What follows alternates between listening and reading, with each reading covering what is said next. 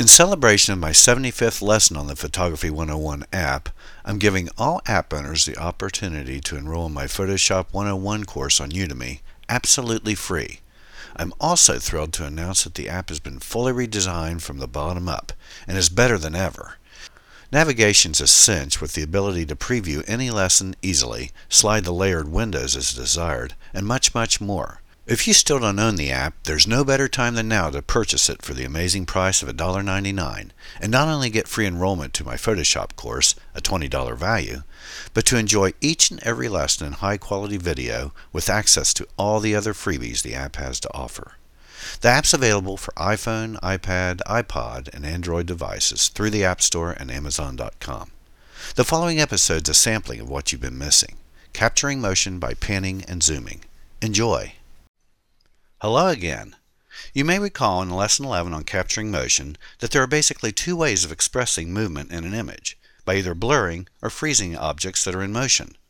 In this lesson, we're going to further our study of photographing motion by focusing on two exciting techniques, panning and zooming during exposure. I can tell you right now that both methods are pretty challenging, but they can yield some really awesome results with practice. We'll begin with panning. Panning is a technique that involves the camera following a subject in motion, such as a car or a jogger, as the subject moves laterally in the distance. If you can imagine taking aim at a moving target with a high-powered rifle and firing at just the right moment, you've got a pretty good idea of what panning is all about. The idea is to freeze the subject while at the same time blurring the background when you trip the shutter, resulting in a unique image that is all blurry except for the main subject. In order to succeed in this technique, it's essential to stabilize the camera by means of supporting it on a tripod, in order to both follow the object smoothly and allow for a crisp image of the object in motion when the shutter is fired. A slow shutter speed will record the resulting motion of the background due to the camera movement as a blur. In a nutshell, it's all about timing. For these shots, I went to a nearby park on a sunny autumn day and attached my Nikon D3100 with an 18 to 70 mm lens to my Tiltall tripod. It's important to use a tripod that allows the panning motion of the camera. Some video tripods will not allow for this movement. I chose a vantage point where I could include both the passing vehicles and a decent amount of foreground and background in the frame, while my lens was zoomed to its maximum focal distance of 70 millimeters.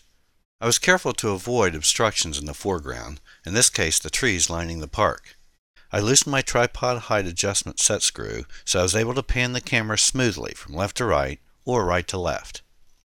Before actually shooting, I practiced the path of my camera as I followed passing cars going both directions, so all I'd have to do is pick a car and start shooting.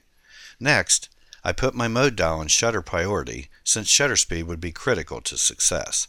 I knew that something under a sixtieth of a second would be a good place to start, and I wanted as shallow depth of field as I could get in order to enhance the blurred effect of the background in motion. For this reason, I chose the lowest ISO available for my camera, which was 100. When I began shooting, I chose a 30th of a second, which gave me a relatively large aperture for shallow depth of field, but the overall effect was disappointing. I continued slowing the shutter speed down by a stop until I finally decided on one tenth of a second at around f22, which gave me the best overall effect with this particular lens.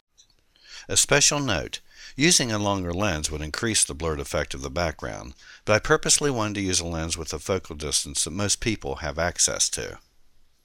A couple of things to keep in mind while panning your shots is to continue following the object even after you've tripped the shutter if you choke and don't follow through with the panning action, your background will not blur sufficiently.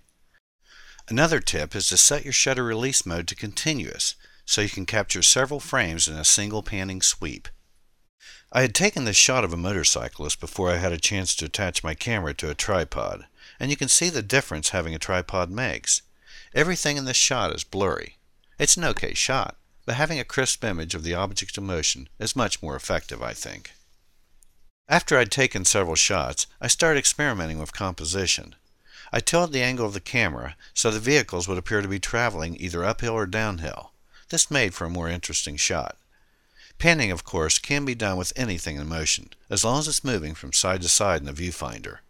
And if you have a longer lens, as I mentioned before, your choices will be more numerous and the effect can be even more dramatic. The other technique for capturing motion I want to show you must be carried out with a zoom lens. The idea here is to zoom the lens either in or out during exposure of a scene, resulting in an image that looks something like this, with diagonal lines caused by the movement of the lens elements during exposure, converging from the edges of the frame toward the center. The results can be either totally abstract, such as this shot I took of trees in the forest and this creek bed, or well defined, like this fire hydrant and this bridge with repeated shafts of sunlight. So, how do you go about executing this technique?